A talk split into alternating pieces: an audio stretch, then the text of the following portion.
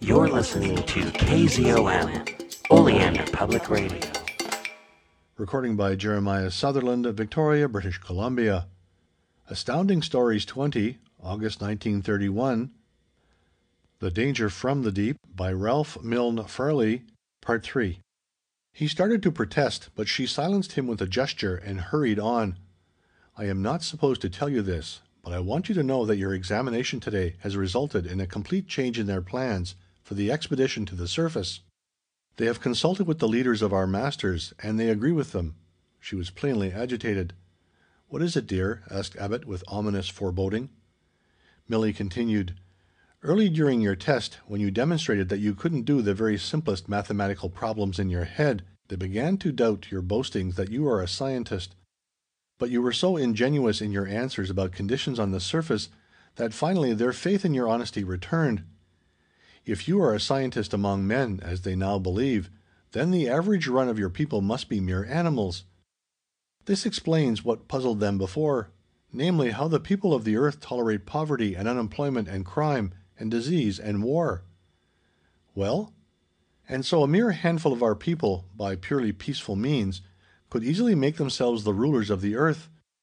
Probably this would be all for the best. But somehow my feelings tell me that it is not. I know only too well what it is to be an inferior among intelligent beings, so will not your people be happier, left alone to their stupidity, just as I would be?" George Abbot was crushed. This frank acceptance by Milly of the alleged fact that he was a mere moron was most humiliating. And swiftly he realized what a real menace to earth was this contemplated invasion from the deeps. All that was worst in the world above would taint these intellectual giants of the undersea. They would rise to supremacy, and then would become rapacious tyrants over those whom they would regard as being no more than animals. He had witnessed jealousies among them down below. Might not these jealousies flame into huge wars when translated to the world above? Giants striving for mastery, using the human cattle as cannon fodder. He painted to the girl a word picture of the horrible vision which he foresaw. The invasion must be stopped at all costs. He and Milly must pit their puny wits against these supermen. But what could they do? As they were pondering this problem a girl entered their sitting room, the same who had brought Abbot's breakfast on his first day in the caves. Milly introduced George to the newcomer, whose name was Romehl. Romehl appeared so woebegone that the young American ventured to inquire if she too had been having difficulty with one of her tests. But that was not the trouble. Hers was rather of the heart. About the same age as Milly, Romehl had recently passed her twentieth birthday test, and hence was eligible to marry.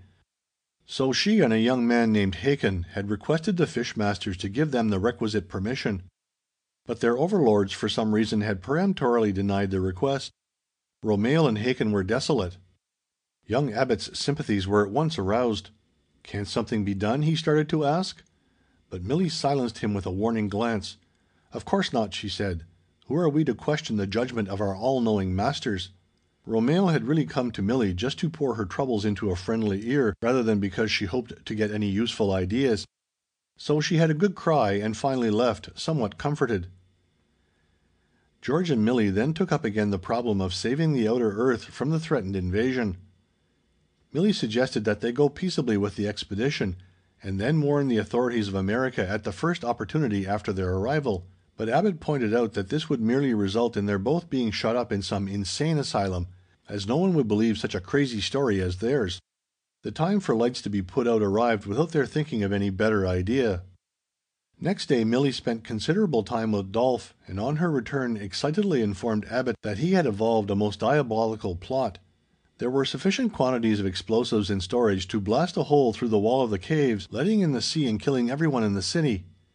Dolf planned to set this off with a time fuse upon the departure of the expedition. Thus Thig and the people who were left behind, about two thirds of the total population of the city, would be destroyed, and the fish would have no one to send after Dolf and his followers to dictate to them on the upper earth. Relieved of the thraldom of the fish, Dolf could make himself emperor of the world, and rule over the human cattle, with Milly at his side as empress. An alluring programme, from Dolf's point of view. "I didn't expect such treason even from Dolf!" exclaimed the young American. "We must tell Thig."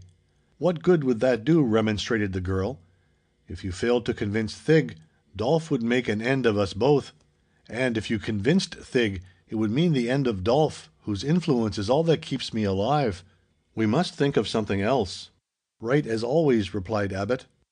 A growl came from the doorway. It was Dolf, his bearded face black with wrath. "So," he sputtered, "treachery, eh?" He whistled twice, and two guards appeared. "Take them to the prison," he raged, indicating Abbot and Milli. "Our expedition will have to do without a guide. I have learned enough of the American language to make a good start, and I guess I can pick up another guide when we reach the surface." Then, bending close to the frightened girl, he whispered, "And another empress." The guards hustled them away and locked them up. As an added precaution, a sentinel was posted in front of each cell door. Abbot immediately got busy. "Can you get word for me at once to Thig?" he whispered to the man on guard. "Perhaps," replied that individual non-committally. "Then tell him," said Abbot, "that I have proof that Dolf is planning to destroy this city behind him, and never return from the surface." The sentry became immediately agitated. "So you know this?" he exclaimed. "How did it leak out? But through Milli, of course. And the guard on her cell is not a member of the expedition. Curses! I must get word to Dolf, and have that guard changed at once." And he darted swiftly away. The young prisoner was plunged into gloom. Now he'd gone and done it. Why hadn't he first made appropriate inquiries of his guard? A new guard appeared in front of the door. "Are you going on the expedition?" asked Abbot. "Yes, worse luck," replied the guard. The prisoner forgot his own gloom in his surprise at the gloominess of the other. "Don't you want to go?" he exclaimed incredulously. "No. Why not?" "Do you know Romehl?" asked the guard. "Yes," Abbot replied. "Well, that's why." "Then you must be Hakon!" exclaimed Abbot with sudden understanding. "Yes," replied the other dully. "You are going on the expedition, and Romehl is not?" "Quite correct." "Say, look here!" exclaimed Abbot, and then he launched into the description of a plan, which just that moment had occurred to him, for him, Milli, Romehl and Hakon, to make their getaway ahead of the expedition, in fact that very night, and to set off the time fuse before leaving. It turned out that Hakon knew where the explosives were planted, and where the submarines were kept, and even how to operate them. He eagerly accepted the plan, and when next relieved as sentinel he hurried away to inform Romehl. Three hours later he was back on post. Quickly he explained to his prisoner all about the workings of the submarines of the expedition. The lights out bell rang, and all the city became dark, except for dim lights in the passageways. Hakon at once unlocked the door of Abbot's cell, and together the two young men sneaked down the corridor to the cell where Milli was confined. Silently Hakon and Abbot sprang upon the guard and throttled him, then released Milli. There was no time for more than a few hurried words of explanation before the three of them left the prison and made for the locks of the subterranean canal, picking up Romehl at a pre-appointed spot on the way. The canal locks were unguarded as well as the storerooms of the submarines.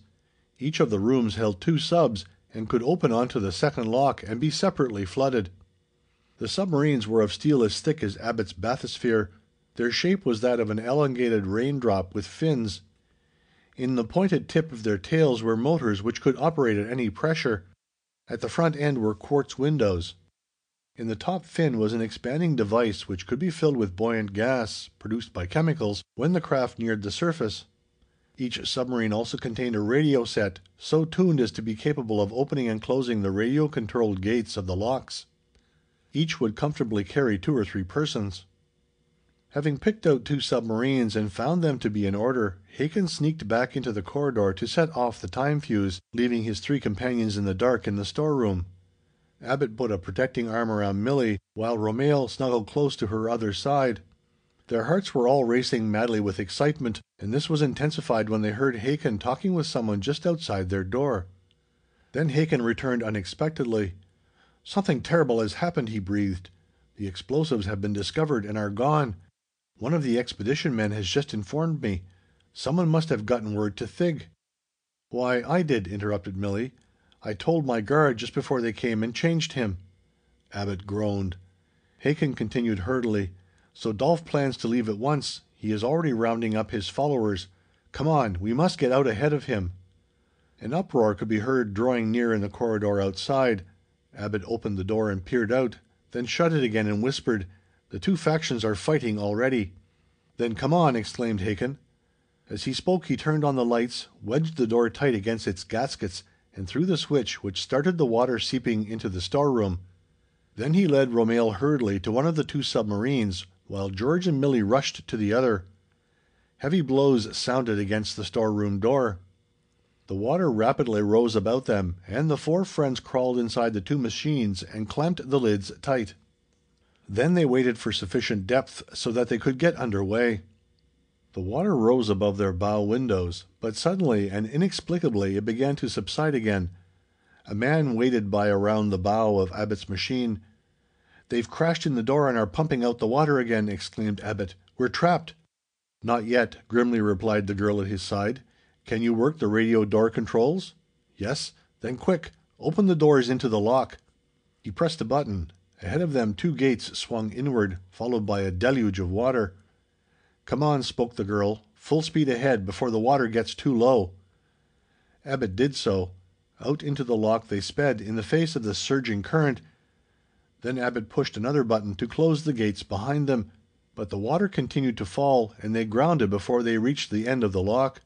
Quite evidently the rush of the current had kept the doors from closing behind them. The city was being flooded through the broken door of the storeroom. But Abbot opened the next gate, and again they breasted the incoming torrent.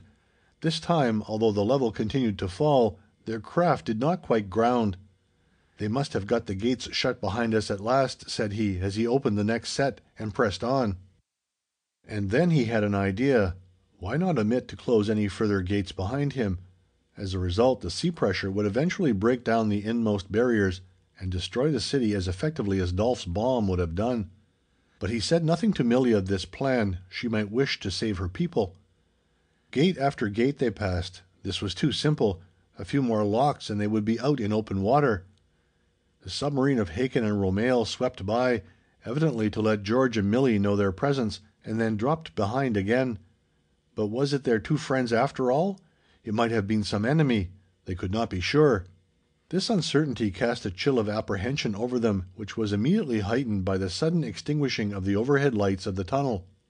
Abbot pressed the radio button for the next set of locks, but they did not budge. "What can be the matter?" he asked frantically. "My people must have turned off the electric current," Milli replied. "The gates won't open without electricity to feed the motors. We're trapped again." For a moment they lay stunned by a realization that their escape was blocked. "Kiss me good bye, dear," breathed Milli. "This is the end."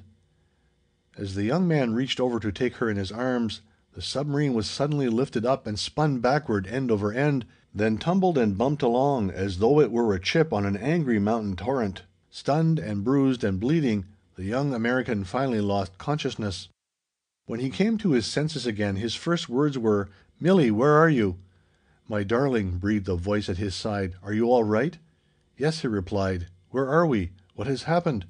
"The entire system of locks must have crashed in and flooded the city," said she. Instantly Abbot's mind grasped the explanation of this occurrence. Their leaving open so many gates behind them had made it impossible for the few remaining gates ahead to withstand the terrific pressures of the ocean depths, and they had crumpled. But he did not tell Milly his part in this. She continued: "I was pretty badly shaken up myself, but I've got this boat going again, and we're on our way out of the tunnel. See, I've found out how to work our searchlight." He looked. A broad beam of light from their bow illuminated the tunnel ahead of them. Presently another beam appeared, shooting by them from behind. "Hakin and Romehl!" exclaimed the girl. "Then they're safe too!" The tunnel walls grew rough, then disappeared. They were out in the open sea at last, although still one mile beneath the surface. But in front of them was an angry, seething school of the man sharks, clearly illumined by the two rays of light. Behind the sharks were a score or more of serpentine steeds. The sharks saw the two submarines and charged down upon them, but Milli with great presence of mind shut off her searchlight and swung sharply to the left. "Up, up!" urged the young man, so she turned the craft upward. On and on they went with no interference. Presently they turned the light on again so as to see what progress they were making. But they were making absolutely none. They were merely standing on their tail. They had reached a height of such relatively low pressure that it took all the churning of their propeller just merely to counteract the great weight of their submarine. Abbot switched on their chemical gas supply, and as their top fin expanded into a balloon they again began to rise. One thing, however, perplexed the young man. The water about him seemed jet black rather than blue. They must by now be close to the surface of the sea, where at least a twilight blue should be visible. Even at the one mile depth in his bathysphere the water had been brilliant, yet here, almost at the surface, he could see absolutely nothing. He switched on the searchlight again to make sure that their window wasn't clouded over. But it wasn't. Then suddenly a rippling veil of pale silver appeared ahead, then a blue black sky and twinkling stars. They had reached the surface and it was night. He pointed out the stars to the girl at his side, then swung the nose of the submarine around and showed her the moon. Where next? George Abbot picked out his position by the stars and headed east east across the Pacific toward America. But soon he noticed that their little craft was dropping beneath the surface. He kept heading up more and more. He threw the lever for more and more chemical gas, yet still they continued to sink. "Milly," he exclaimed, "we've got to get out of here." She clutched him in fear, for to her the pressure of the open sea meant death certain death. But he pushed her firmly away and unclamped the lid of the submarine. In another instant he had hauled her out and was battling his way to the surface, while their little boat sunk slowly beneath them. Milly was an experienced swimmer, for the undersea folk enjoyed the privilege of a large indoor pool. As soon as she found that the open sea did not kill her, she became calm. Side by side they floated in the moonlight. The sky began to pink in the east. Dawn came, the first dawn that Milly had ever seen. Suddenly she called George's attention to two bobbing heads some distance away, in the path of light the rising sun made on the ocean. "Hakin and Romehl!" he exclaimed. Long since they had given them up for dead, but evidently fate had treated them in much the same way as themselves. And a moment later his own salt stung eyes noticed a long grey shape to one side. As the day brightened Abbot suddenly noticed a large bulking shape near by. It was his own boat the one which had lowered him into the depths in his bathysphere so many weeks and weeks ago. Evidently it was still sticking around, grappling for his long dead body. "Come on, dear," said he and side by side they swam over to it. He helped her up the ship's ladder. The ship's cook sleepily stuck his head out of the galley door. "Hello, Mike!" sang out George Abbot merrily to the astonished man. "I've brought company for breakfast, and there'll be two more when we can lower a boat." End of section three.